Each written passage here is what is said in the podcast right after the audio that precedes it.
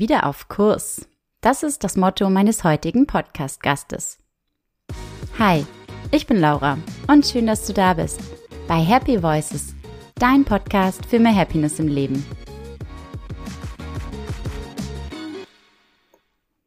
In der letzten Folge habe ich von einer sehr persönlichen Geschichte erzählt und was mich einmal im Leben voll aus der Bahn geworfen hat.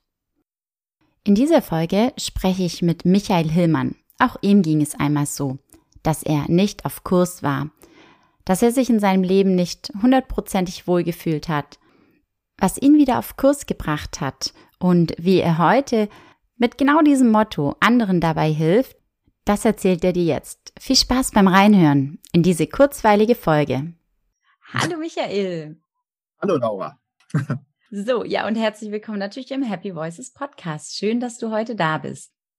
Michael, erzähl uns doch mal einfach aus deiner Sicht, ähm, was verstehst du unter Happiness?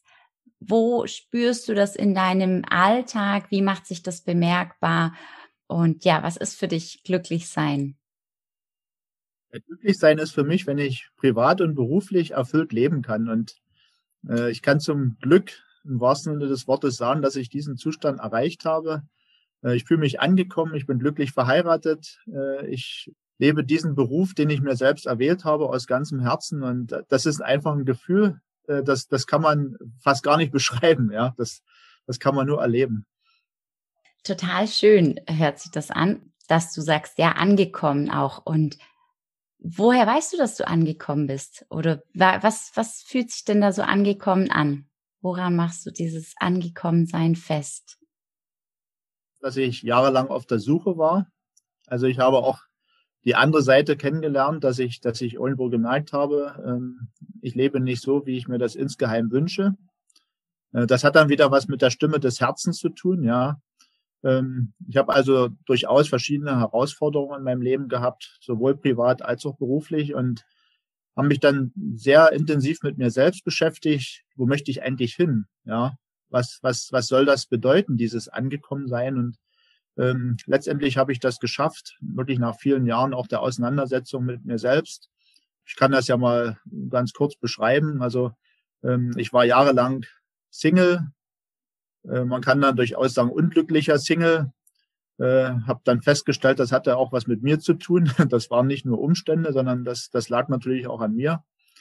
Ja, und dann auf wundersame Weise an einem Tag, als ich überhaupt nicht damit gerechnet und schon gar nicht gesucht habe, habe ich meine Frau kennengelernt. Ähm, da sieht man auch, dass das Leben, das darf man dann einfach mal zulassen. Das war nämlich so, ich bin äh, mit meinem Lieblingsdampfer in Dresden unterwegs gewesen. Ähm, und äh, sie wollte eigentlich gar nicht mitfahren, äh, hatte dann noch eine Karte zum halben Preis bekommen, stieg auf und an dem Abend habe ich gewusst, das ist sie. Und ein knappes Jahr später waren wir verheiratet. Ähm, also das ist natürlich so ein Glücksgefühl, auch wirklich aus einer schwierigen Situation heraus dann auch diesen Weg gegangen zu sein, das Leben einfach angenommen zu haben. Und ähm, deswegen, ähm, das ist für mich immer wieder das schönste Beispiel, ähm, wie ich mein privates Glück gefunden habe. Was das Berufliche betrifft, ähm, ich zeige ganz gerne immer auf, auf das Trikot hinter mir in meinem Büro. Ich habe also sozusagen die berufliche Vergangenheit hinter mir gelassen die auch viele Jahre sehr, sehr schöne Momente hatte. Das muss ich ganz klar sagen. Ich war Geschäftsführer im Fußball-Landesverband Brandenburg, habe mit sehr viel Freude und mit, mit tollen Leuten zusammen Fußball organisiert. Das hat mir viel Freude bereitet. Äh, bis ich dann irgendwann auch gemerkt habe, ich war an Grenzen gestoßen. Ich wollte einfach auch noch ein Stück weitergehen. Ich wollte gerne Menschen helfen. Und mit den Erfahrungen, die ich privat und beruflich gesammelt habe und ja, daraufhin habe ich dann äh, mich nochmal weitergebildet, habe eine Ausbildung zum Coach absolviert und dann, nachdem ich äh, meine Frau geheiratet hatte und wir auch äh, entschieden hatten, zusammen in der Nähe von Dresden zu leben, dann mein Büro zu eröffnen in Dresden und hier bin ich seit äh, jetzt knapp drei Jahren ansässig und helfe Menschen äh, bei privaten und beruflichen Herausforderungen. So ist mein. Slogan wieder auf Kurs. Also dann bist du in Dresden dann angekommen. Weil ursprünglich ja aus Brandenburg oder der Ecke. Und ähm, das finde ich auch so spannend, dass es dich nach Dresden verschlagen hat. Gab es da oder gezogen hat? Gab es da irgendeinen Auslöser für oder woran hast du gemerkt, das ist der Ort oder die Gegend, wo ich leben möchte? Weil deine Frau ist ja auch nicht aus Dresden, richtig? Aus der Nähe von Dresden. Wir leben jetzt äh, quasi eine halbe Stunde Fahrzeit von der Stadt entfernt. Ähm, aber die Region an sich, das war schon seit meiner mhm. Kindheit so die Region meines Herzens. Also nicht nur Dresden selbst, sondern auch die sächsische Schweiz, ja, ähm, auch hier gleich in der Nähe. Da hat's mich schon immer hingezogen. Und äh, ich hatte schon die, die Dampfschifffahrt erwähnt. Das ist also wirklich so ein, so ein, ja, ein Hobby, kann man sagen, welches ich seit meiner Kindheit äh, auch sehr aktiv betreibe. ähm, passt auch ganz gut vielleicht eine Geschichte. Man hat mir immer nachgesagt, als ich das erste Mal auf einen Dampfer steigen sollte, da hätte ich irgendwie geschrien und geweint und mich irgendwie gewehrt, weil da war irgendwie eine Angst offensichtlich in mir, dass da vielleicht der Kessel explodiert oder ja, so ein Dampfer macht natürlich auch Geräusche und, und das kann einem vielleicht als Kind Angst einflößen. Ja, und hm. habe ich irgendwann die Angst überwunden, habe gemerkt, das ist genau meine Leidenschaft und ähm, letztendlich erzähle ich diese Geschichte auch ganz gern, weil es dann auch für das Leben steht, ja, dass man Ängste überwindet, dass man Dinge ähm, mit ganz neuen Augen dann letztendlich betrachtet. So kommt man ja dann auch letztendlich zum Glück, ja, indem man seine Ängste überwindet und das, was dahinter liegt, was ja dann oftmals sehr schön ist, dass man mhm. das dann einfach annimmt. Ja, Ängste sind ja tatsächlich auch manchmal oder häufig Glaubenssätze, selbst auferlegte oder auch anerzogene Glaubenssätze, die uns so begleiten und die aber nichts mit der Wahrheit und der Realität zu tun haben. Ja, insofern schön, dass du äh, diese Ängste dann überwunden hast. Sehr schön, dass du ähm, trotz dieser anfänglichen Angst, die man jetzt gar nicht mehr nachvollziehen kann, zu einem ganz, ganz tollen Hobby gefunden hast, das dir auch so äh, wirklich Erfüllung und Freude bereitet. Ähm, und ja, sich einfach mal auf Neues einzulassen.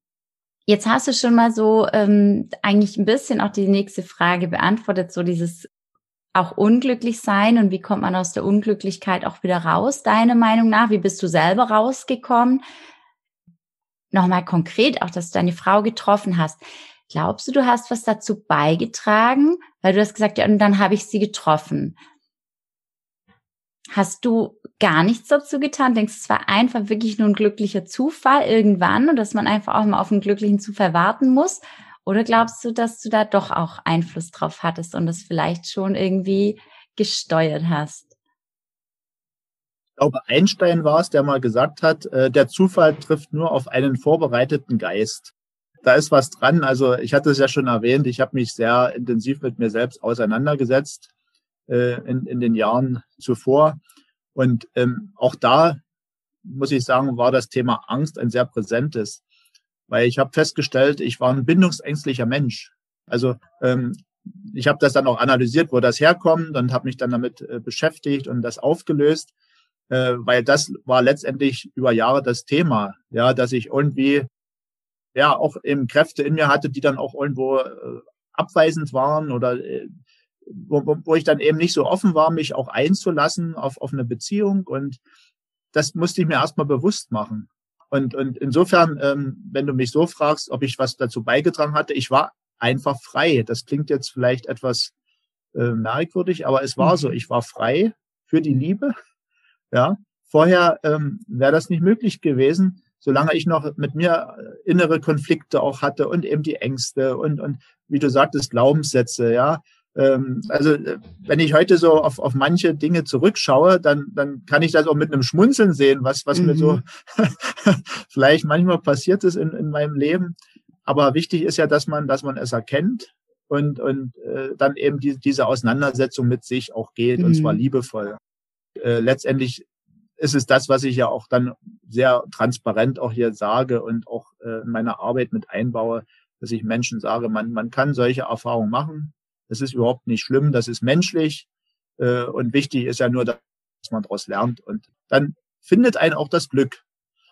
Gab es ein bestimmtes Tool oder eine Methode, die dir dabei geholfen hat, die du heute selber auch anwendest im Coaching mit Menschen, die du wieder auf Kurs bringst? Wie schenkst du also heute den Menschen Happiness? Gibt es bestimmte Strategien oder ja, Techniken? Was verwendest du konkret und was hat dir geholfen? Sehr, sehr unterschiedlich. Also ich muss sagen, dass ich äh, zum Beispiel sehr äh, viel mitgenommen habe von Rüdiger Schache. Äh, das ist ja ein, ein Bestseller-Autor, der zum Beispiel das Buch geschrieben hat, äh, Das Geheimnis des Herzmagneten und andere Bücher zur Persönlichkeitsentwicklung zum Thema Beziehungen, mhm. Resonanz, ja, solche Themen. Ähm, ich habe zum Beispiel über ihn äh, eine Angstmeditation gelernt, äh, mit der ich sehr gut es geschafft habe, mit Ängsten umzugehen. Allerdings muss ich sagen, ich bin ein Mensch, der sehr viel über das Verstehen kommt.